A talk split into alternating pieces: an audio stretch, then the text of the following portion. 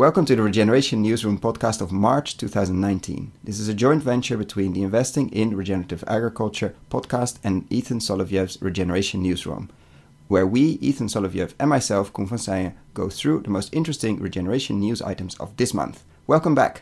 Ethan, for whoever hasn't listened to our previous podcast, would you like to introduce uh, yourself very briefly and then I will do the same with me?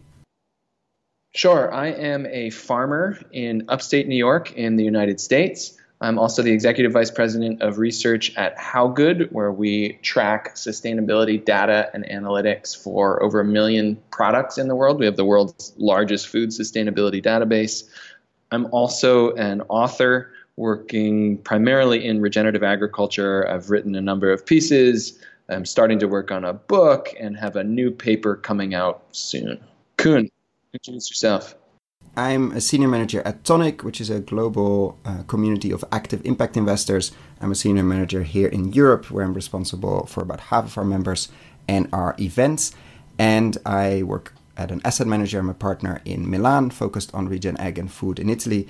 And I host the podcast series Investing in Regenerative Agriculture since 2017. And we're back this time with the news of the last few months, and specifically of March 2019. And when I was looking through the newsletter, the first thing that really caught my eye was that there's multiple multiple certifications and initiatives coming up to to really which are really outcome based. And I think one of the main ones that's starting to catch on is, is Savory's land to market. Uh, what did you see there, Ethan? There was an important announcement uh, in the last couple of months from Applegate, who is launching a new set of products through a new platform called the New Food Collective that out the gate is starting with the American Grass Fed Association certification, which is one of the highest bars for you know grass fed grazing of animals. And they also said in their announcement, this is where we're starting, but we're going to head towards the Savory Land to Market Initiative, uh, which is the first ecological outcomes verification, the first real chance to show actual regeneration on the ground. And I really, I think it's really important to note not only that they're doing it, but that they're telling the story of their journey. And I think that's going to be more and more important as citizens around the world, as consumers look towards transparency. They don't just want to know what certification did you get. They want to know what's the story, what's the journey that you took to get there. And so I think it's great that Applegate's leading in this way. Yeah, and I saw the pictures on the website. I mean, the new food initiative, they, they look amazing. And I think they quoted something like, for food porn, you need land porn, etc. Beautiful pictures, definitely check them out. But the big news there probably is is that they are moving towards, meaning that it's not so easy to get there, and they hopefully are gonna keep us posted on on the setbacks, but also the challenges and and the the victories they they they encounter as they're moving uh, pieces of their supply chain. Because I don't think they're gonna go all in immediately, but at least they're announcing something and a start, which I think is is interesting. And and actually, it wasn't the only initiative that, that got some attention uh, this month, right? Yeah, at Expo West, Natural Products Expo West, uh, at the beginning of this month, uh, a group launched a new standard that is called the Soil Carbon Initiative. And this is the second outcomes based standard that's going to hit the market. From now until May 5th, they're in an open comment period, so anyone can read the standard and submit con- comments on it. Uh, I think it's actually really exciting. It is purely soil focused. They're not calling themselves regenerative. They're not even saying sustainable. They're just saying, let's build the health and vitality of soils and let's measure it rigorously, scientifically, and in a way that any farmer can participate. You don't have to be organic have to know what agroforestry is. You, as a farmer in anywhere, even mechanized, you know, tillage crops, can think about and learn, and they're actually making education and learning part of the standard, how to improve your soil and get all the benefits that go along with that. So I think this is a very forward-thinking. It's outcomes-based. There's different levels of testing that you can do, from just simple observations that could be done, you know, low-tech on the ground anywhere, to you know more university laboratory-based specific technology um, to really check soil carbon and aggregate stability, microbial biomass. Um, I guess I should also say there, if you didn't happen to be at Expo West to see it, they're doing a free webinar coming up, uh, and the link will be in the newsroom that you can register and basically see their whole presentation on the standard. And and I think I would invite anybody active in soil carbon uh, to to read the standard, to read the proposal, and, and actively comment on it because this is really a chance for, for the sector to get involved with some of the very big players because it's Ben and Jerry's owned by Unilever. It's uh, what was the other one? Danone, obviously. And so these are this is a chance to at least on the soil part to really participate in, in what's hopefully going to be a very strict standard and a very scientific one um, to counter a lot of uh, claims that have been made in the past years, etc., around regen or, or at least soil building in general. Yeah, and I think that heads you towards something we were chatting about before uh, about companies and their sort of role in this movement. So I think it's it's a general feeling I had when I was reading the, the news room or when I see a lot of the the info um, with the hashtag regeneration or regen- regenerative ag is that companies will, will or are seem to be leading the change and will be driving this but at the same time there's an incredible amount of i don't know how you say it in english hot air or blah blah blah around it that a lot of companies are claiming to be regenerative or we're on our way without actually saying anything around it. Maybe they're somewhat organic maybe they're not even that maybe they're somewhat better than the standard. But i, I see the empty, emptying almost of the, the term um, uh, really through the newsletter you shared uh, this this month. Is that something I only see? Is that my pessimistic view, or you you see the same? No, no. This is, I mean, both sides of that I totally agree on. A, that companies are leading, and that this is really different from organic. Right, the organic movement was led by farmers. It was led by you know concerned citizens and, and people who eat food, really wanting and pushing this forward. But at least so far in, in regenerative ag, the companies, the corporations, the, the larger businesses that are making the food products, they are the ones that are pushing it forward in a at least in the most public way. Why, why is that? Why is it? You know, I think I think they see a couple things. I think they see what's happening with climate change and that people are concerned about it and that they have a perceived approach and solution to it or at least part of it. But then I also think, you know, that they see the money I think they see the financial writing on the wall, and we'll talk about that a bit later from, from some of my research in the last couple of months on the, the data, the quantitative side of sales and regeneration. Um, but I think there's money to be made while doing good for the world, which overall I'm definitely not opposed to. Uh, but I am skeptical of a lot of what's being put out there. You know, there's a new launch this month from uh, somebody who was the COO, I think, and, and one of the founders of Blue Apron, who's launching a new quote unquote regenerative chicken farm. But I couldn't tell anything regenerative about it. Their definition of regenerative. I saw the video. There's nothing in it. It's like chickens that are happy, but it's nothing about soil, nothing about the feed of the chickens, like the basic three questions you would ask. It, it's yeah, they, they maybe seem better off than a factory farm chicken, obviously, but yeah, they mention regenerative without giving any. And I saw a few other articles, I think, in, in your newsroom as well, that, that are empty with there's just a word and, and maybe a bit better than the standard conventional plowing, etc. But not, nothing, not even soil is mentioned. No, and I think there's a couple good articles that lay this out. One from Grist um, and another from AgFunder that basically say regenerative agriculture is this a really great new thing or just a big marketing ploy and I think it's useful to have that conversation. I think it's useful for us to be discerning. I don't want regenerative agriculture to get quickly dumbed down and banalized into something that's just a tiny bit better or not even, even as good as, as a certified organic. Uh, so I think us having this discussion and discerning between what's happening is really important. Uh, like we mentioned earlier, I think Applegate's doing a great job at sort of telling the whole story. Um, but then it's also fun to see the the sort of back and forth in the New York Times. You know, full page ad in the New York Times where Clif Bar called out one of its competitors, Kind Bar, for not using organic ingredients. And you know, Kind Bar came back at them and said, "Well, your products are mostly made of rice syrup, which is just sugar." And you know, it's kind of funny. Maybe it's confusing to consumers, but you know what? I'm actually glad that people are talking about this and arguing about, you know, food and health and soil is much better than much of the current political dialogue, if you can even call it that. So I'm overall happy. No, absolutely. And I think it gets back to the i mean it, it's a discussion we had before as well like is it good to to call some things organic even if they're maybe we call them only 5% or 10%. Actually, we don't know what 100% is, but it, it's good. You see these initiatives, the ones we mentioned before, Land to Market, Soil Carbon Initiative, and, and some others that are actually trying to quantify and actually trying, okay, how we're going to measure this. And, and probably we're going to find that it's very, very difficult and very slow.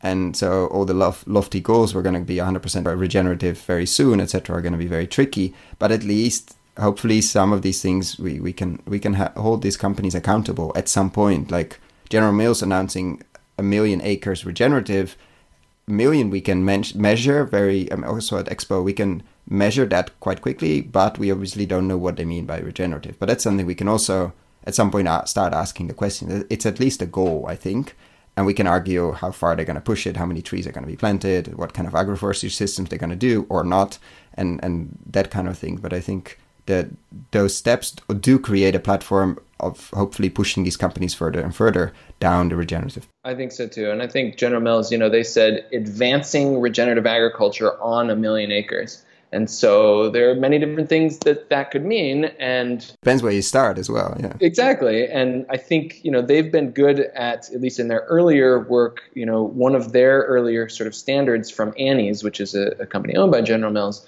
was a farmer self assessment, which I really like. It's important for farmers to be able to be thinking about it and making choices on their own and also choosing you know sort of which which stream of regenerative agriculture they want to engage with um, yeah, because I think there's, I mean, honestly, a lot of these things feel a lot regenerative light between brackets. Like it's it's some steps, some cover crops, and and etc. But to really go down the line, I mean, you, you're calling the soil prophets uh, lineage in in your piece to really push it further and deeper, etc. Um, there, that's a journey, and that's a huge undertaking, which you're not doing in a few years with with a, a small rotational change, etc. But it's also the question: Do we want or are these companies, these large companies, because if we're saying they're going to lead the change, or they're leading at least the public change at the moment, are they ever going to be able to really go regenerative? Is it Ben and Jerry's physically, structurally able to do that, and do we want to? Mm-hmm. Yeah. No, I think it's it's, but it's going to be. I mean, we need to keep a very strict eye on on on them. I mean, the Blue Apron founders, of course. It's it's interesting and funny to make fun of the chickens, but the the General Mills announcement hope what are they going to measure and, and who are what kind of certification or, or standards are they going to use uh, hopefully publicly to to measure their journey and i hope more will do like applegate actually publish their journey and their difficulties because there are many companies that that might keep that in house which is a shame great and actually on the consumer piece because you mentioned um, one of the main reasons these companies are moving into the space is that they see a potential or a real uh, consumer interest in regeneration or in regenerative products. And you published or you pr- presented something on, on Expo West, right, on that piece, on some research you've done. Yeah, this is really interesting. In the last couple months, uh, my day job at HowGood, we looked at an aggregate sort of ranking or scoring of sustainability attributes and chose products. We have about a million products in the database, and we looked to say which one is achieving the most of these sustainability attributes. I'm not going to really call those products regenerative. I don't think there are any regenerative food products at scale in the marketplace right now.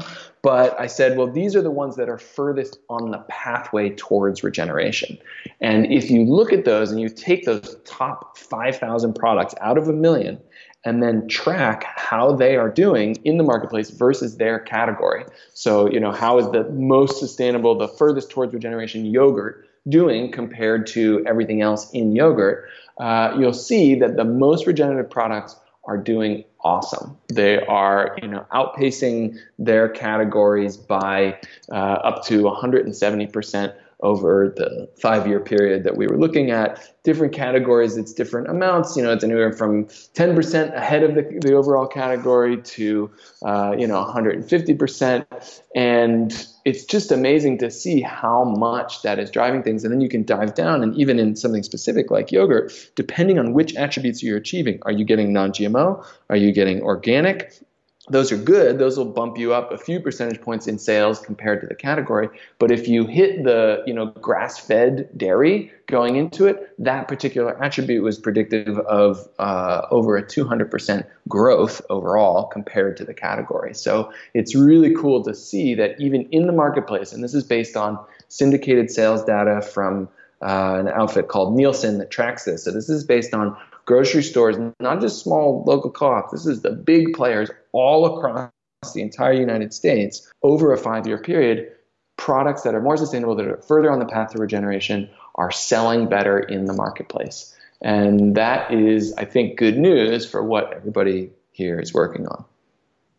Yeah, because all of these companies obviously are, are going to launch or are launching products which have to be, especially if you're large, probably sold and at large uh, large supermarkets and large uh, grocery chains. Right, and depending on what category you're in and what category you're designing products for, you need to know, you know, specifically which sustainability attributes are resonating. Sometimes, you know, in some categories it's fair trade. In other categories, it's a combination of, you know, clean ingredients, preservative free, uh, and minimal processing. So, depending on the category and how sort of the most regenerative products are doing in that category, will help brands figure out what to focus on and how to drive growth. Um, I'll make sure to a link to the HowGood page where you can download just a simple one page report that shows the performance of, of the most regenerative products in all the different categories that we were able to study. That would be great. Yeah.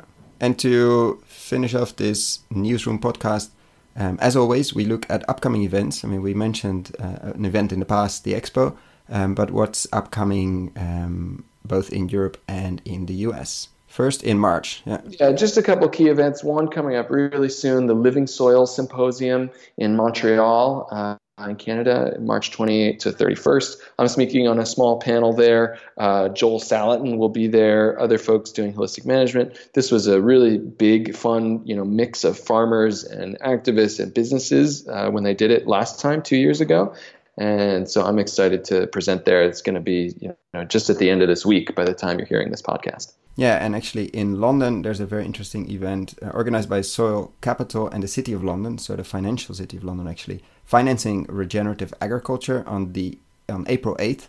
Um, it's invite only, so make sure you, if you want to go, try and get an invite. But it will be Danone speaking, actually, their head of nature and sustainability finance director, uh, Satya Tripathi, the Assistant Ge- Secretary General of the United Nations um, Environmental Program, who are interviewed on their project in India. Chuck, de Liedekerke CEO of Soil Capital, will be speaking, who I also interviewed. And Jeremy Grantham, the, C- the co founder of GMO, is invited but not confirmed yet as we are recording this podcast. But already these three plus Jeremy, I think, will make it into a very, very interesting mix. So we're looking forward to hear from whoever is going um, what was discussed and what was learned there. And the last event I would point to is one coming up in May, at the end of May, in the Bay Area, uh, which is Transform Climate Communities Capital. And this event it comes from the producer of SOCAP, the Social Capital Markets Conference, which has grown in the last 20 years to this massive, you know, super important event for impact investors. Uh, and he sold SOCAP and has gone on to start this new project that is focusing on regeneration, regenerative agriculture, investment, the transformation of land and cities. Uh, and as part of that event, they just released a list that I worked on that is a list of all regenerative agriculture, forestry, and agroforestry funds that are out there and operating in the world.